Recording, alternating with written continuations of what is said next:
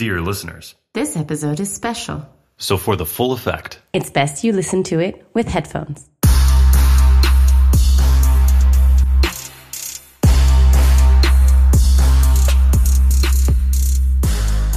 From know how to wow. The Bosch Global Podcast.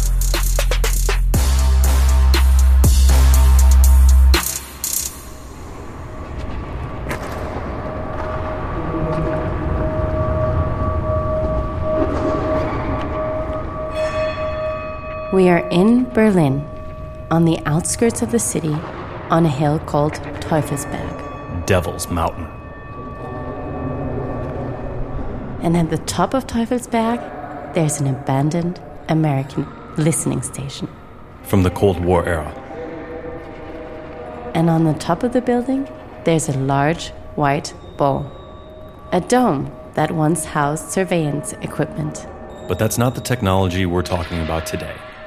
Instead, pay attention to the sound. The dome has very peculiar acoustic properties, and what we're hearing are people experimenting with them.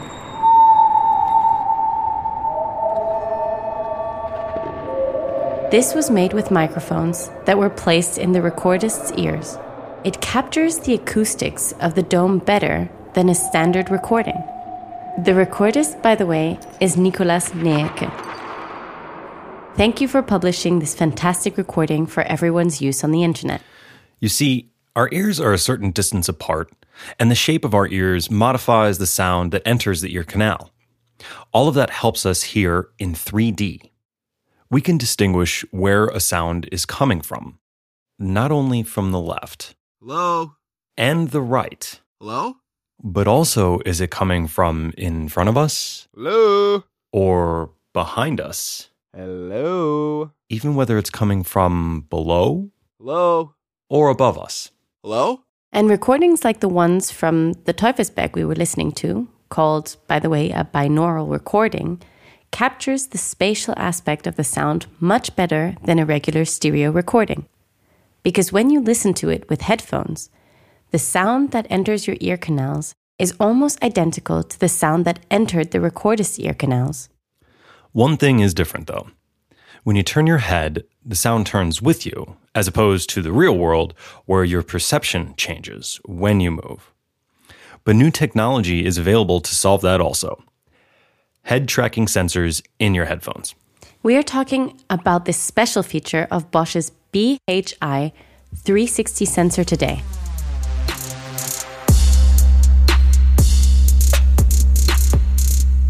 Welcome to our first episode in 2023. Happy New Year. I think at least once a year we can say our full names on the show for those listeners who recently joined our subscriber base. Right, Shuko? I think it's a good idea. Welcome, everyone. My name is Jeff Costitis, and I am with IT security and compliance with Bosch. And I'm Shuko Charlotte Rose. I'm the executive assistant to the president and CEO of ETAS, a Bosch subsidiary. And welcome to your new job, by the way. That's fresh, right? Thank you very much. I'm very much looking forward to the new year. Congratulations. But, Jeff, going back to the podcast, do you have a memorable sound experience? Anything that doesn't translate well in recordings or with headphones? Actually, Shuko, I really do. Last episode, we had a little guest with my dog, Crypto. and a couple months ago, we were taking him through a walk in some caves in Iowa. And when he barked inside the cave, that was something to hear. He sounded much bigger than the 70 pounds that he is.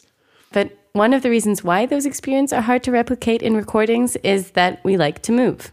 Usually, if you have your headphone and the voice or the music would be kind of static, so the direction of the source remains all the time the same. Ye Lu, our colleague at Bosch Sensortec, everybody calls her Kimmy, by the way, So you can also call me Kimmy. Kimmy has worked on solving this. Whatever you, uh, in which direction your head is moving, the music source or the voice would be also adjusted according to that. Some listeners may even have headphones or earbuds that use the technology that Kimmy and her team have developed. In fact, I am very sure that a lot of you have them. You definitely need some special hardware in your headphones to make it work. A couple of sensors is enough. Normally, the device would include one IMU inside, which is the inertial measurement unit, and that contains one accelerometer and one gyroscope. That's a new acronym for most of us IMU, Inertial Measurement Unit. As always, with the back catalog of our show, now 30 episodes strong, we have covered those sensors before. If you want to learn more about how they work, go back to our MEMS episode. It's called MEMS, with all technical senses. You find the link in our show notes. Bottom line is, those sensors detect when you turn or tilt your head and by how much. And then they pass that information onto the device or app that is creating the audio signal. There, the audio signal gets modified depending on the input from the sensors. It's a shame that we can't really demonstrate this here because not everybody has the necessary devices. But maybe we can demonstrate the basic principle. For this to work, all you need is regular headphones. So we're trying to mimic the effect. We can try. Shuko, do you want to be my guinea pig? I'd be more than honored to be your guinea pig, sure. Thank you very much. And listeners, please join us.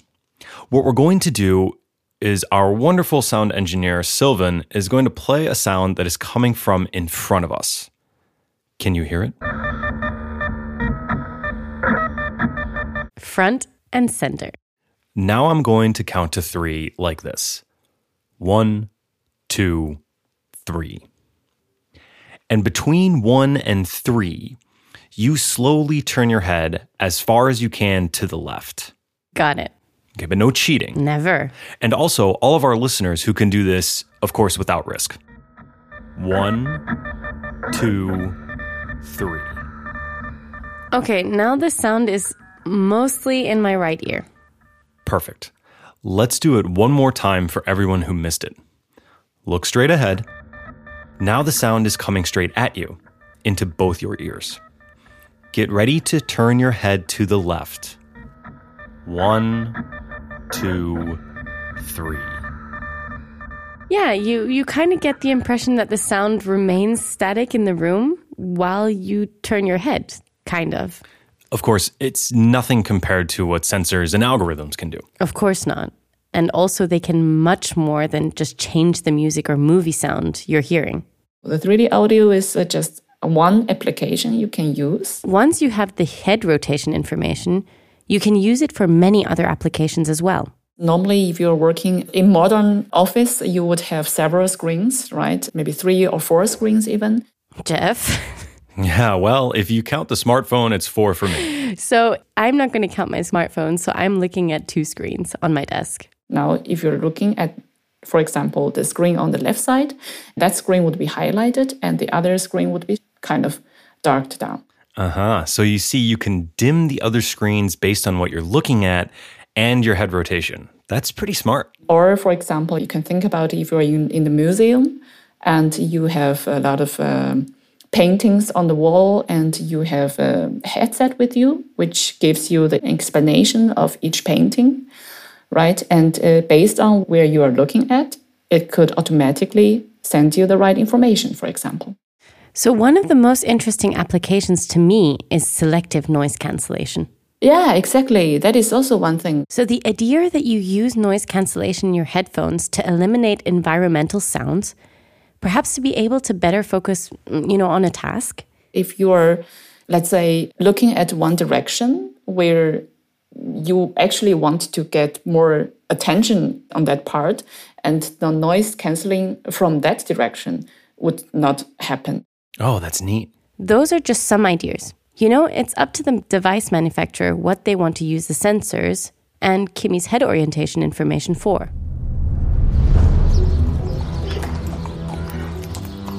But of course, the dominant use case today is audio.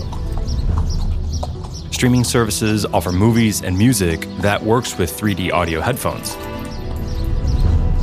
Also, virtual reality headsets use head tracking, of course, so in VR, you can also experience spatial sound.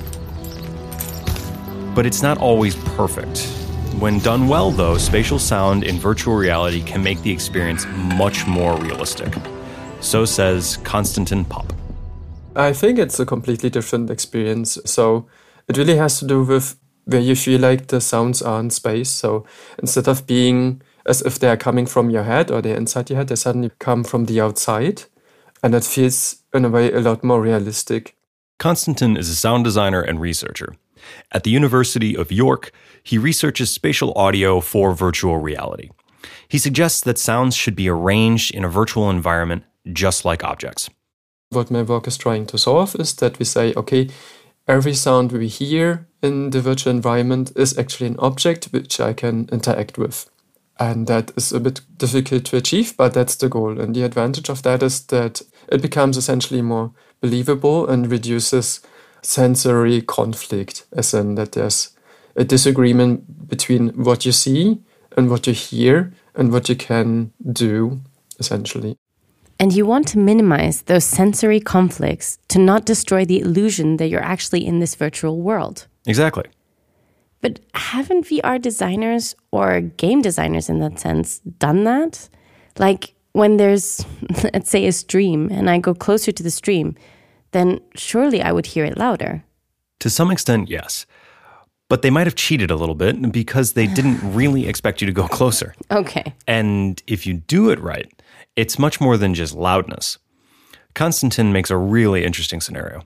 So imagine you have two rooms and you're seeing the other room through an open door. And in that other room, there's a sound slightly off center. You don't really see the sound, but you hear it. And now the problem is how do you simulate that the sound is coming from that position of the other room you're not in? That it sounds like it's coming through the door, but like how it would be in real life. And this is extremely tricky. So this needs really advanced algorithms which are currently developing to make it sound that believable. Our sound designer, Sylvan, just tried to build that sound environment that Konstantin described. But it's very cumbersome to do by hand. Pick the right filters and settings and so on. And then it's still not completely realistic. What Konstantin envisions is that game engines modify the sound themselves. 3D sound algorithms can be used as plugins in game engines, he says. This has the advantage that you can then use the physics system of the game engine and map data from the game engine to the sounds to make the sound behave more more realistic. And I think this is one of the opportunities of using game engines with sound. And this is also how suddenly using game engine changes the way of thinking in sounds because yeah, you suddenly have the physics and you can just play with that and use that. Got it. Makes sense to arrange sounds in a 3D space that way and then simulate what the player is supposed to hear. The catch is that this needs additional computing power. So far, in game development and in VR development, the focus has been on the visuals, on the graphics. And now Konstantin comes and says, hey, give me some of that processing power to create some fancy sounds too. But science is on his side. And that has been proven in a study actually. Like, if the spatial sound is more accurate, people have a competitive advantage. Bad 3D sound can be very confusing for gamers. But spatial sound, done right, can help you win games and have an overall more fun and more realistic experience. Being a gamer, I definitely want to try this now. Yeah, me too. Absolutely. Step one get some head tracking equipped headphones. Step two calibrate them. Whoop, hang on. What do you mean? Are they not plug and play? Um, we made it sound pretty easy earlier, but actually tracking your head position accurately is much trickier than you'd think. Luckily, Kimmy has spent a lot of time and brain power on getting it right. Well, let's hear some more about that. So, the underlying problem is, um, for example, my ear is different from yours. Everyone has a different ear shape. And if the sensors are built into earbuds, you don't know how the earbuds will sit in a user's ear. But Kimmy can use the sensors themselves to figure it out. With help of them, you can basically do a sensor fusion to estimate the device or the sensor orientation. So, problem solved? Jeff. the most important part becomes to how you can translate or transform this device orientation to head orientation. The headphones still don't know if your head is currently orientated perfectly straight and leveled or not. That means you need to estimate misalignment or the coordinate system transformation between the sensor coordinate system and the head coordinate system. Okay, sure. They need to align because otherwise the sound you're hearing is misaligned as well. And that would obviously impact the performance in your game. Now, you might ask yourself, what is my head coordinate system? Y axis coming from the center of your head and going out from your nose. And the x axis is going out from your right ear. And the z axis is then going upwards.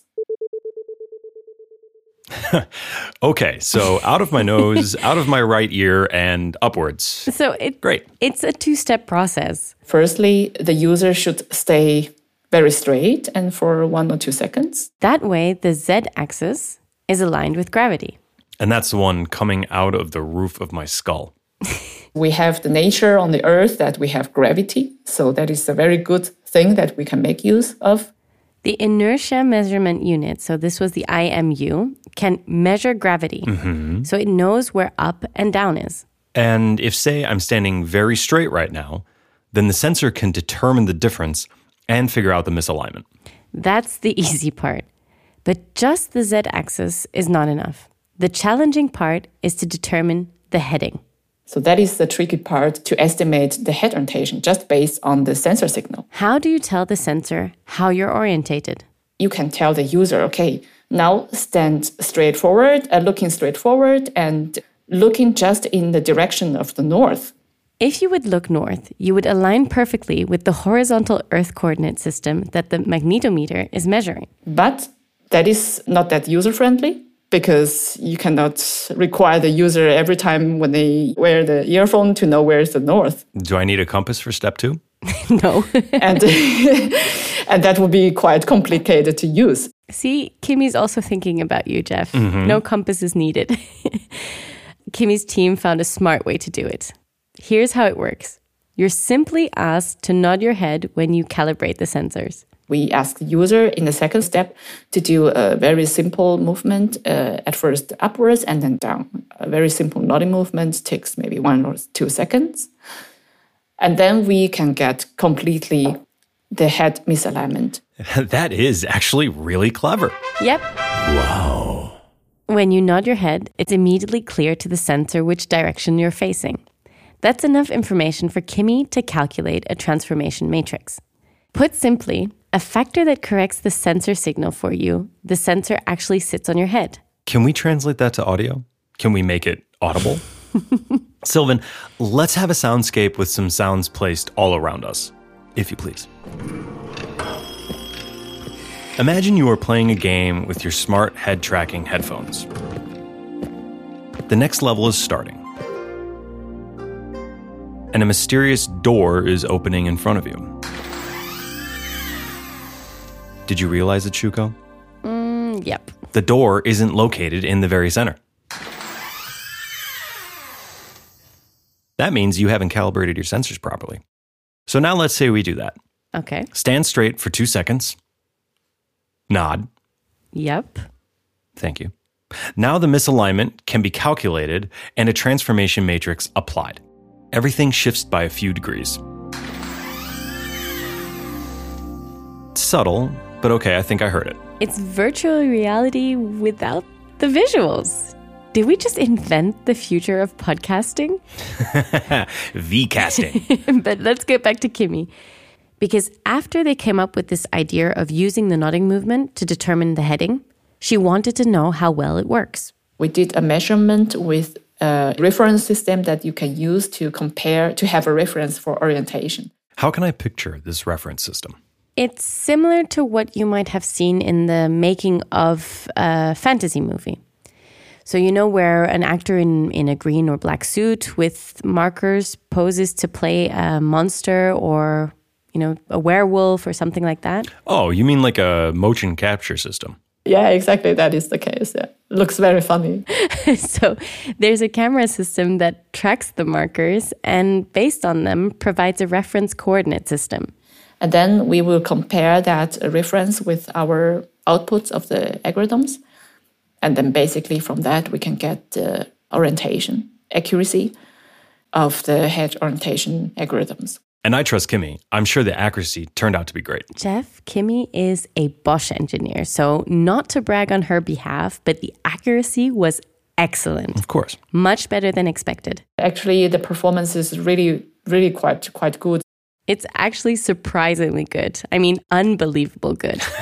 Okay, great. I'm not even exaggerating because when they tested the accuracy of similar sensors in other contexts, for instance, game controllers, if it wasn't on the same level, there's always some kind of error. So that is kind of surprising us at the beginning, but uh, after we analyze, okay, that is because based on the limitation of the movement or head, that is also expected.